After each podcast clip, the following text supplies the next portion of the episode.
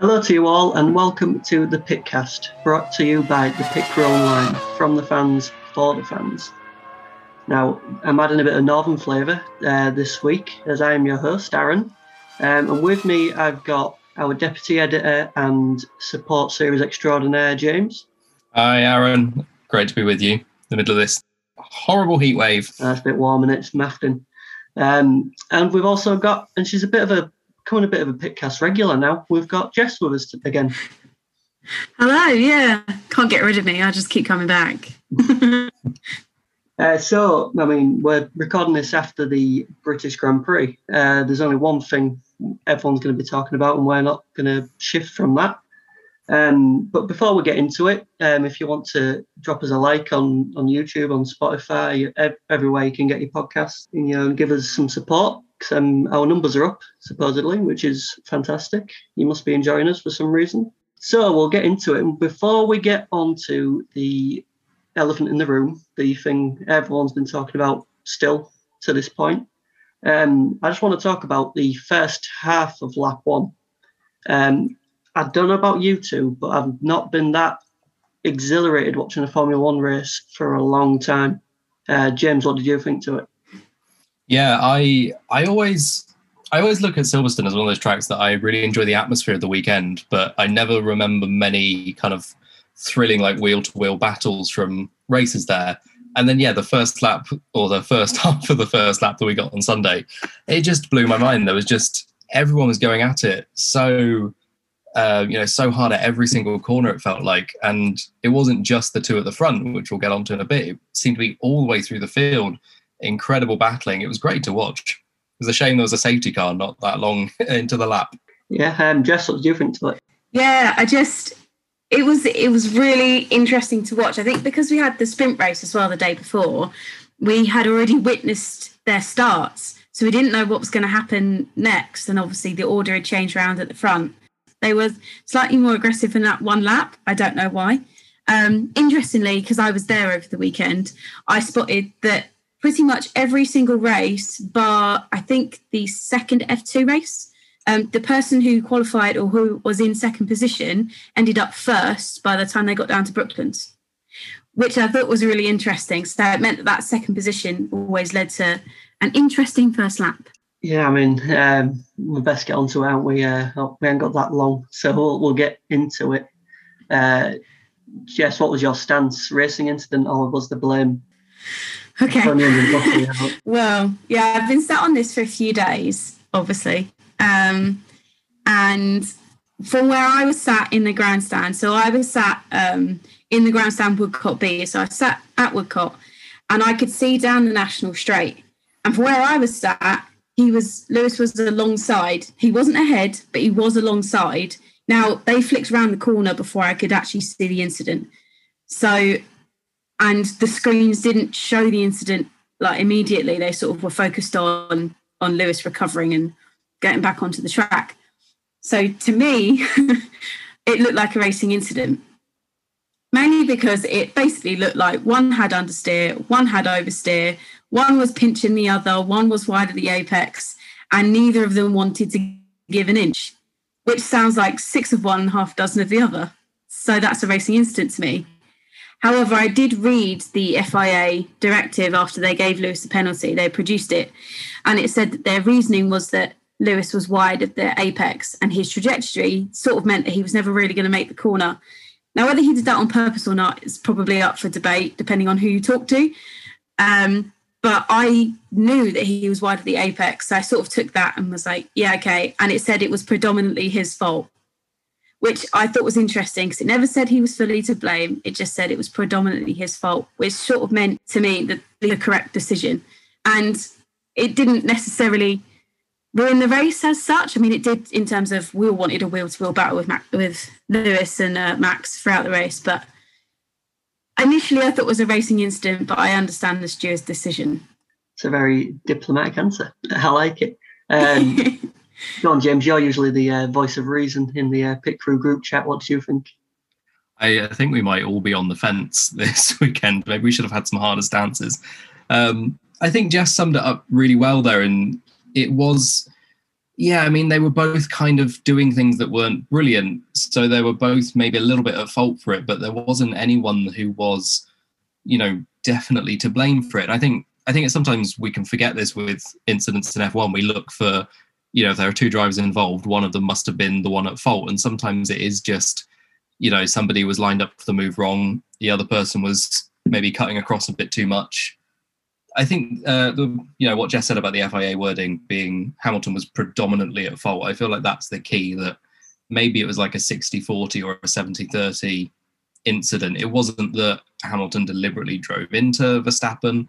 It wasn't that Hamilton uh, Verstappen cut across him and caused the accident. It was one of them was predominantly to blame, but they were both they were both mixed up in it. I think you could see as well with the when they were coming down um, the straight towards Copse, you could see like Hamilton was lining up for a move and Verstappen was kind of moving to cover him. And it all happened so quickly on that run into Copse that it was just, they were both just reacting to moves in kind of a split second. And you could tell, I remember I was watching it and I thought this is going to end in tears, like a split second before they touched. You could just tell the way both cars were positioning that neither was going to let the other one go. Um, and yes, you had, you know, Hamilton was he was alongside Verstappen. He wasn't 100% alongside. He wasn't, as Jess said, ahead into the corner, but he was there at the start of the overtake. Um, so it was, you know, he and Mercedes are right in saying he was alongside. It was more than just a wheel up the inside, as Red Bull said. But equally, you know, it takes that incident could have been avoided, but it took both drivers to avoid it, and neither chose to. Yeah, um, I can say I agree. I was watching something earlier with Jolyon Palmer, who he was basically analysing the crash, and he said that because I was in, I thought he'd missed the apex altogether, but according to Jolyon, that was Lewis's line all the way through qualifying the sprint race. He was using that line. He was not taking the curve. He was completely missing it altogether. Um, so on from Lewis's perspective, he was on trajectory for where he was going, but mm. you know it was obviously going to end in tears. You know, Max don't give an inch. Lewis is probably sick of Max not giving an inch. So, you know, I, I'm, I agree with you both. We're all on the fence. You know, and it's six of one, half a dozen of the other, with maybe a bit more blame on Lewis, like like the FIA reading says. But then later on in the race, um, to take the lead and ultimately win the race, Lewis passed Charles Leclerc at the same same corner, same type of move, but you know Leclerc gave Hamilton a lot more room. He, he sort of didn't want any of that. So what do you, what do you think? But did you know did Charles back out and you know just let Lewis through because he didn't want to get involved in an incident? Yeah, I wouldn't be surprised if uh, that was in the back of his mind because obviously Leclerc was right behind them when it happened. You know, he had the best seat in the house for for watching what happens if you try and cover Hamilton off too aggressively. Or, um, but yeah, there was an interesting analysis. I can't remember who did it now after the race, but uh, an- analyzing how the Verstappen Hamilton move started and how the Leclerc Hamilton move started. And with the Verstappen Hamilton one, Hamilton was so much further over towards the inside wall on the way down to Copse just because of how the two cars had positioned themselves on the way down. Whereas with Leclerc, he had a lot more space to his right hand side. So he was, I think he was able to kind of get that trajectory through the apex a lot better. But at the same time, Leclerc had moved well over to the left. I think it was probably going through his mind that maybe he just couldn't defend that position after Hamilton had caught him. His pace was just way too good. And it was a case of, you know, just let him through and keep uh, keep the podium position rather than wrecking it in the gravel. Didn't he have a little bit of like understeer or something? I think his the back end step out on him a little bit because he was really wide. Because I know that um, obviously Lewis did the same move on uh, Lando Norris as well. I think slightly earlier. So and Lando didn't go off the track or anything. He did give him space. So I think Charles probably did have a little bit of like the car stepped out on him. Um, but yeah, as James said, he definitely, he probably did think about that, knowing that Lewis was coming up behind him. Um, but it's the same as, say, like if Max was coming up behind him, most of the drivers along the paddock at some point throughout the years Max has been there have said they do give him a bit of extra room. And maybe it's the same with Lewis. They give him a bit of extra room because they know that that move is on, regardless of whether they want it to be or not. Um, so they'd rather not lose the car in the process. And yeah, as James said, Charles, Charles knew that his pace was just unreal at that point. So he probably wasn't trying to fight it too much. He was going for a maximum points finish for Ferrari with the fight with McLaren going on. It's funny you mentioned the Lando Norris move, like all of the talk through the race about Copse not being an overtaking spot and what was Hamilton thinking overtaking at Copse. And then he pulls off two moves at Copse up the inside yeah. to win the race. I mean, what you have to remember exactly. is Copse is a what 170 mile an hour corner. I mean, to get you know, everything precise every time is you know incredibly difficult. So you know if you miss your apex once in X amount of laps, then it's not that bad. Like I say, if he's pulled off two valid overtakes, you know, without hitting each other, or whether it's just Max's got the elbows out, is is another question. So as as we alluded to earlier, uh, Lewis got a penalty for um, for the collision, but you know ultimately he won. He was punished, but it didn't matter as much because he still won the race. Now, was the pen harsh enough? Uh, James, what do you think? Um, I don't know if I have an opinion really on whether it was harsh or lenient. I I was surprised it was only a 10 second time penalty. I thought it was going to be a stop go. I don't know. I mean, the thing that I think a lot of people get caught up on is that obviously he did go on to win the race despite the penalty, as if you know, as if that's a reason why he should have had a harsher penalty so that he couldn't win the race. Um, and we have to remember that the stewards don't dish out penalties to stop a driver getting to a certain position. It's just a case of you did this incident, here is a penalty for it, not you did this incident and we think you should only be able to finish P7. Um, so we'll engineer that to happen. But you know, you're never going to find a carbon copy of that accident to say, well, in this incident, someone else got this penalty for it. Yeah, I don't know. I'm. I wish I wasn't sitting on the fence on so many things in this episode. I feel like we need some controversy in here. Jess, what's the opposite of sitting on the fence? um, I suppose I'm going to say then that it was accurate. I don't know if that's sitting on the fence or not, but I'm going to say that it was accurate. I think had they given less of a penalty or no penalty, there would have been I mean, obviously, I said I thought it was a racing incident, so that would have been fine for me. But then I was sitting in the grandstand with a bunch of Lewis fans, so you know, there's potential there that at the time there was a small, tiny bit of bias. Now, I have consolidated since then, and I, you know, agree with the stewards and things. But I think I think that particular penalty was right because yes, he did go on to win the race, but uh, you know, he's a racing driver. What's he going to do? Have a 10 second penalty and then not go out and do his best? Like that's not going to happen. He's just just going to sit behind Valtteri and go, "Oh yeah, no, you should get the higher points." That's not going to happen. I think the other problem is that a lot of people wanted a harsher penalty because of the outcome of the impact. So obviously, Max had a horrible accident where he hit the um, hit the barrier. It was 51G, and it was you know, he ended up having to go to hospital for some precautionary checks um, just to make sure he was okay. And we are all very glad that he got out of the car on his own and he was, you know, fine. Um, and he was out of hospital by the end of the day and it was, you know, fine. He was okay. But uh, I, I did see online, obviously, there was a lot of stuff that went on online. But one of the things I saw was, in amongst all of that, was that people were calling for a harsher penalty because of the outcome. Now, stewards don't do that. And I think it's important to bring up. Stewards uh, judge it based on the incident that happened on the track. What happens as a result of that? Now, if that had been taken into account, then either would have been a stop go or a complete disqualification. And I think if you're going to do that, you're going to start killing racing because the driver will retire. If it's somebody else's fault, then they get pulled from the race. And that's not that's not racing. That's not how you properly go racing. So that was a very long-winded way of me saying I think that that penalty was completely accurate because there are a lot of other factors that meant that yes, he won the race and he did a great drive to win the race despite having the penalty, and the outcome was not all Lewis's fault. Well, it wasn't Lewis's fault. The outcome, he hit him. The stewards ruled that he hit him, so that bit is Lewis's fault. But the outcome is not his fault, and he never intentionally put him in the wall. So I think the two bits of information that people are getting to say, oh, he definitely didn't win, or or he shouldn't have got that far. I think, I think, I think there are other factors that come into play when you are trying to make that kind of opinion. I hope that was controversial enough. I'll take it. I like it. Um, yeah, we're all just going to sit on the fence in this podcast, I think. Uh, yeah, I mean, like you say, it's hard to be consistent with it because no crashes is is the same. Um, but quickly, can you imagine if Twitter and all that was around in 1990 when Senna actually punted off Alain Prost for the title? Like, can you imagine Twitter and the tribalism and such in an incident like that where he meant to do it? Never mind, you know, he's accidentally hitting.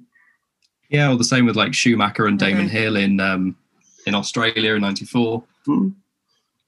Yeah, I think one of the things yeah. that jumped out to me was the you know it it kind of shows how polarized the reaction to the incident was. That you know we've we said the description of the incident was that Hamilton was predominantly to blame but not wholly to blame, and so perhaps the penalty reflected that it was not entirely his fault, but he should still carry some of the blame. But the you know the way the Hamilton and Verstappen fan base is so kind of divided on this of one of them saying no, it's entirely Hamilton's fault, and the other saying no, he's entirely innocent, it's entirely Verstappen's fault, and that's where we get that thing of you know the penalty was either way too lenient and he should have got uh, a stop go or a, even a black flag, or saying the penalty was way too harsh and he didn't deserve it at all. But yeah, I think it just shows that it's such a difficult incident to call because the penalty. No, I, there are very few people that are looking at the penalty going, actually, yeah, that was quite right considering what happened in the incident. I feel like you're damned if you do, damned if you don't. If you're the stewards out, you really it can have be too harsh, too. You're not going to win. Essentially, someone's going to hit you, and you know I, I won't want to be a steward. To be honest, I'd, uh, I'm quite happy on my fence. it must be the job from hell when you're when you're asked to be a driver steward from the FIA, and you think, I know that like every driver on the track is going to hate me by the end of the weekend. I mean, I can't imagine. Uh, it was it was Pirro on it. Emmanuel Pirro was the mm. steward this weekend. So can you imagine him on a Sunday night? He's like, oh, oh no.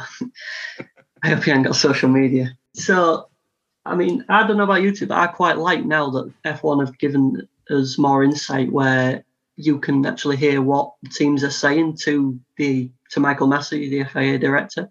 You know, where on, on the team radio it tells you what, like after you know Christian Horner was on there and Toto and his emails popped up. Um, I don't know about YouTube. I quite like this extra bit of insight we get into it. I mean, I love it. It's great. It adds to the drama. Um, as a spectator, it's fantastic. And when Toto had had his fantastic thing about his emails, and Michael Masi said, "I oh, don't check my emails during the race." The whole grandstand that I was in just went ooh, like it's probably the best reaction I'd ever heard team radio. Although I have to say, when I, the people that I was with, I went to the Grand Prix with, there, there was definitely a, a general consensus that whilst it's great for the fans and it's absolutely wonderful to have the extra layer of drama, Michael Masi had to deal with them essentially complaining at each other and the comments that came out. It just, that's not necessary almost. Once it's under investigation, maybe they should just not bother because sometimes it can hinder them instead of instead of you know make it better. I mean, obviously it went in the favour of Red Bull, but not to the way they wanted, so they weren't happy anyway. And I think I don't know, there was a it was very funny and I loved it. But it does seem a bit like maybe maybe Michael Masi should put a, a blanket statement out or a directive or something and just say like once an incident is under investigation, you can no longer contact us unless we summon you. And that's it. Because you get essentially quite childish comments over the radio, but we love it. So maybe they just keep it, and I just should not mention it to anybody because it was a lot of fun to listen to. yeah, it was quite. I mean, James, what do you think? I, I quite like it to be honest. Yeah, it was it was hilarious when um, that message came up from Toto Wolff saying, "Michael, I've sent you an email," and I can just imagine there in the office typing like, "Dear Michael, I hope this email finds you well."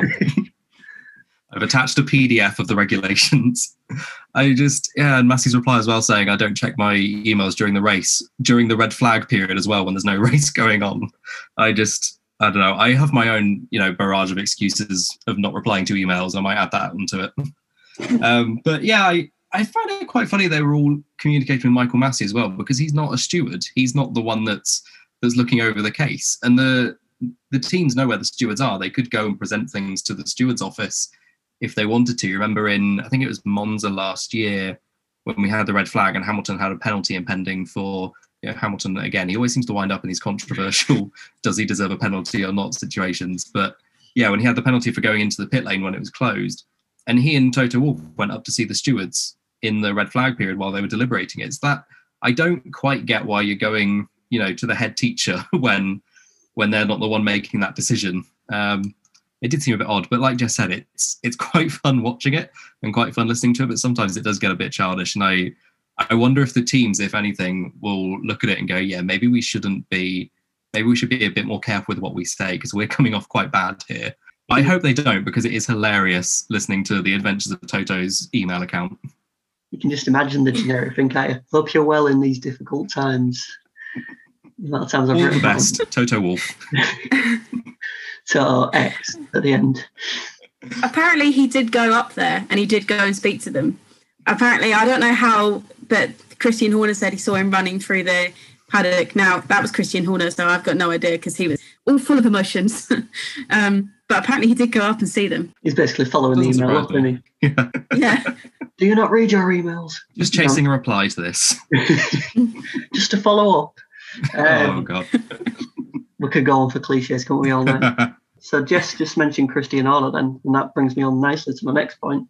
Uh, I mean, I assume you two had the interview we did with Sky F1 afterwards, where he was he wasn't sitting on the fence. We all might be, but he wasn't. Uh, you know, he said he had his heart on his sleeve, and he, you know, some of the things he came out with. Is that acceptable? Do you think, as a team principal of a team, or do you think he was a bit out of line with what he was saying? It was hard because I can understand, obviously, why he's saying the things he's saying, especially during and just after the race itself, because you know his driver's just been involved in a really heavy accident. His driver's had to go to hospital for checks. It's not just a driver as well; it's someone he knows so well and someone who's probably a close friend of his now. I can understand why he was so so emotional and calling for a much harsher penalty and um, you know calling out Hamilton's involvement in the accident. The thing that I think, the thing that I'm not so in agreement with is I think he did, I think he and Red Bull did kind of step over a line after a point where they didn't really let up with that rhetoric of that Hamilton had been a dirty driver, that it was an amateur move, that it, you know, implying in a way that it was on purpose. I don't know if I, don't, I can't remember how close they came to saying that, but it did feel like they were implying that it wasn't just an accident, that there was, you know, Hamilton benefited from it. Was it entirely accidental? I don't know. Um, yeah, and I, I think the problem for me with that is that first of all, it fueled, I think, a lot of the a lot of the division that was already there among people responding to this incident, and partly because it was only Christian Horner who was really getting shown, at least on British TV. And I don't know if that's. I'm assuming they went to Toto Wolff and said, "Do you want to comment as well?" And I'm assuming he said no. Um, and I wonder if perhaps the you know the broadcaster should have said, "Well, you know, if we can't show both sides, should we just keep showing the same side or not?" but I I think yeah, it kind of when you only heard that same side that it was Hamilton that was at fault, that it was his driving, that it was out of order, it was amateurish, etc. I do wonder if that didn't really help, if that just kind of fanned the flames a lot with people, uh, you know, calling for a much harsher penalty, calling for a disqualification, and um, yeah, and then as well, I I worry a little bit about where this goes from the rest of the season with the the stance that Red Bull's taken on it because they've been so so kind of heavy leaning into this that you know I've heard over the over the last week that Helmut Marko is considering a court challenge to get a stiffer penalty imposed in in retrospect, which sounds ludicrous. I don't know if they even can do that anymore. I don't know if they've passed the time window for for that to happen. I think the results have been closed now, but yeah, I I worry a little bit about how Hamilton and Verstappen respond to each other on track now. Of this, is this going to be a closed off incident? Are they going to be able to move on from it after the summer break? Um, obviously, we've got Hungary in between, but you know, over the next kind of six weeks, are they able to put it behind them and race cleanly for the rest of the season? Or is it going to evolve into one of these scenarios where they're constantly coming together, which we see all the time with rivalries like you know the Hamilton Rosberg and uh, you mentioned Senna and Prost, and keep throwing out all the all the cliche driver rivalries. But yeah, I I know I know what it's like with these with F1 teams and their kind of superstar drivers. the team rallies around them and they it's their job to protect the driver's side in this. Red Bull will rally around Verstappen and say, no, you didn't do anything wrong. This was this was all Hamilton. You're completely in the right. Just as Mercedes will rally around Hamilton and say, you were completely in the right. The penalty was unjust. It was all Verstappen. And I I worry that kind of you know that kind of bubbling of their egos. Is this going to lead to more consequences on track? I really hope it's not, but I do worry a little bit that we're going to see more flashpoints in the future. Yeah, Jess, would you agree? Yeah, I completely agree. This is where, so a few podcasts ago, we talked about whether Max had it in him um, to win the championship. And I remember saying then that I wasn't sure if he had the mentality to do it, like he had the potential to get in his own way. And this is where we find out how mature he is because I imagine, as James said, they rallied, Red Bull now rallied around Max and gone, no, no, you were completely in the right. And, you know, I mean, quite rightly, as they said, they were a bit they were angry at it. And I 100% believe that had this been the other way around and Lewis had been the one in the wall, this would be exactly the same. Exactly the same, because what would come out is Max is aggressive at driving. Um, and all of the all of the things that have been said over the last 24 48 72 hours um, they would have been said the other way away the other way around so this isn't a situation where i think it's specifically red bull or anything um, although i do believe that some of the comments like james said the dirty driver and the dangerous almost implying that lewis had done it on purpose are not they're not correct they're not that's not the way he should be operating calling for lewis to have a one race ban that again suggests that he did it on purpose. And at no point does a driver want to hurt another driver. It wasn't until after when I think Lewis was in the pen and one of the journalists told him that Max had gone to hospital. He didn't know on the podium, he didn't know in the car, although I think he did I did hear a radio clip of Lewis checking. So all of the things that had gone on about him being disrespectful, that I think also was essentially across the line because they they didn't know. They didn't know, and neither did Lewis. I just it's all a bit miscommunication and things, but this is this is where we find out because we know Lewis has composure. We've seen it in the past. He comes back and he fights, and often he wins. Not every time, but often he wins. You know, he's a seven-time world champion. He must win a few times. Um, but this is where we find out whether Max can mentally put it behind him and carry on, or whether he at Hungary makes a rash move or whether he plays mind games or I don't know. But this is where we find out. This is where we find out whether he has it in him. And I'm almost intrigued to see what. Well, I am intrigued to see what happens uh, because it will be a fascinating fight. I mean, it just adds to the fuel, but it's it'll be a fascinating fight to watch. I hope I hope it doesn't lead to more horrible incidents and things because I mean the crash itself was scary, the incident was the incident, but the crash itself was scary, and I hope more things like that don't happen. Um, but it does add fuel to the fire. It does add a little bit intensity to each race, particularly at the beginning if they're qualifying first and second, which they are at the moment. So we'll see. I think, yeah, I think this is where we find out who who has the most maturity. Yeah, I agree. Um, so we're heading, as you say, to Hungary next, which is a Hamilton specialty. He's won there, I think it's eight times. I think I've seen on you know in the stats. So you know, eight eight wins. That's that's Lewis's track in it. So what a what a race for Max to, you know, can he make a statement and you know really fight back now? Uh, what is a Hamilton stronghold if we want to use them them terminology? Uh, how do you think it'll go, James? Do you think Max can do it? I think he's got a good chance. It's always been a, in the recent years, at least, it's been a track that's favoured Red Bull as well, just because it's it's not an engine powerhouse. But I don't know how that how that plays out in this season, where Honda seem now level pegging with Mercedes, if not slightly ahead sometimes. Um, yeah, Red Bull generally has been it's got the slightly better aero package, so I would lean towards Verstappen. But at the same time, when we get hotter races, I think Mercedes have actually been able to get their car into working range. So something like Hungary, I, I, I don't know. It's it's going to be so close that we could have the same sort of situation we had at Silverstone, where they're more or less level pegging and sharing the front row yet again. I hope it's not the same lap one that we had at Silverstone. Um, even though that was like like we said earlier, even though the first half of that was really exciting to watch, I hope we get a really exciting whole of lap one at Hungary. Um, but no, I'm looking forward to Hungary. I think it's going to be it's going to be a good way to end the first half of the season. I think after the explosion of Silverstone, I think it'll be nice to have this as a kind of epilogue to the uh, first half of the season. It does feel like a like a TV series, doesn't it? Where you have the massive explosive thing happen in the second to last episode, and then there's the episode after which sort of picks up the pieces. Uh, yeah, this is like the tenth episode in a Game of Thrones season. it kind of has that feel to it, doesn't it? Um, and you know, I hope we don't see what we saw. I can. It's bad, but as you just said, first lap in Hungary, I can just see one of them going into that wall at, on the left hand, real quick left hand corner. I think it's turn four or turn five. I can, in my head, I can see it happening again, which scares me a little bit. Jess, what do you think? Do you think Max can pull back? I'm not sure, to be honest. It is very much a Lewis track. And I say Lewis rather than Mercedes. I think it's a Lewis track. So I'm not sure. I think Lewis potentially has momentum behind him after being at his home race with a home crowd, which generally speaking, we're quite pleased that he won.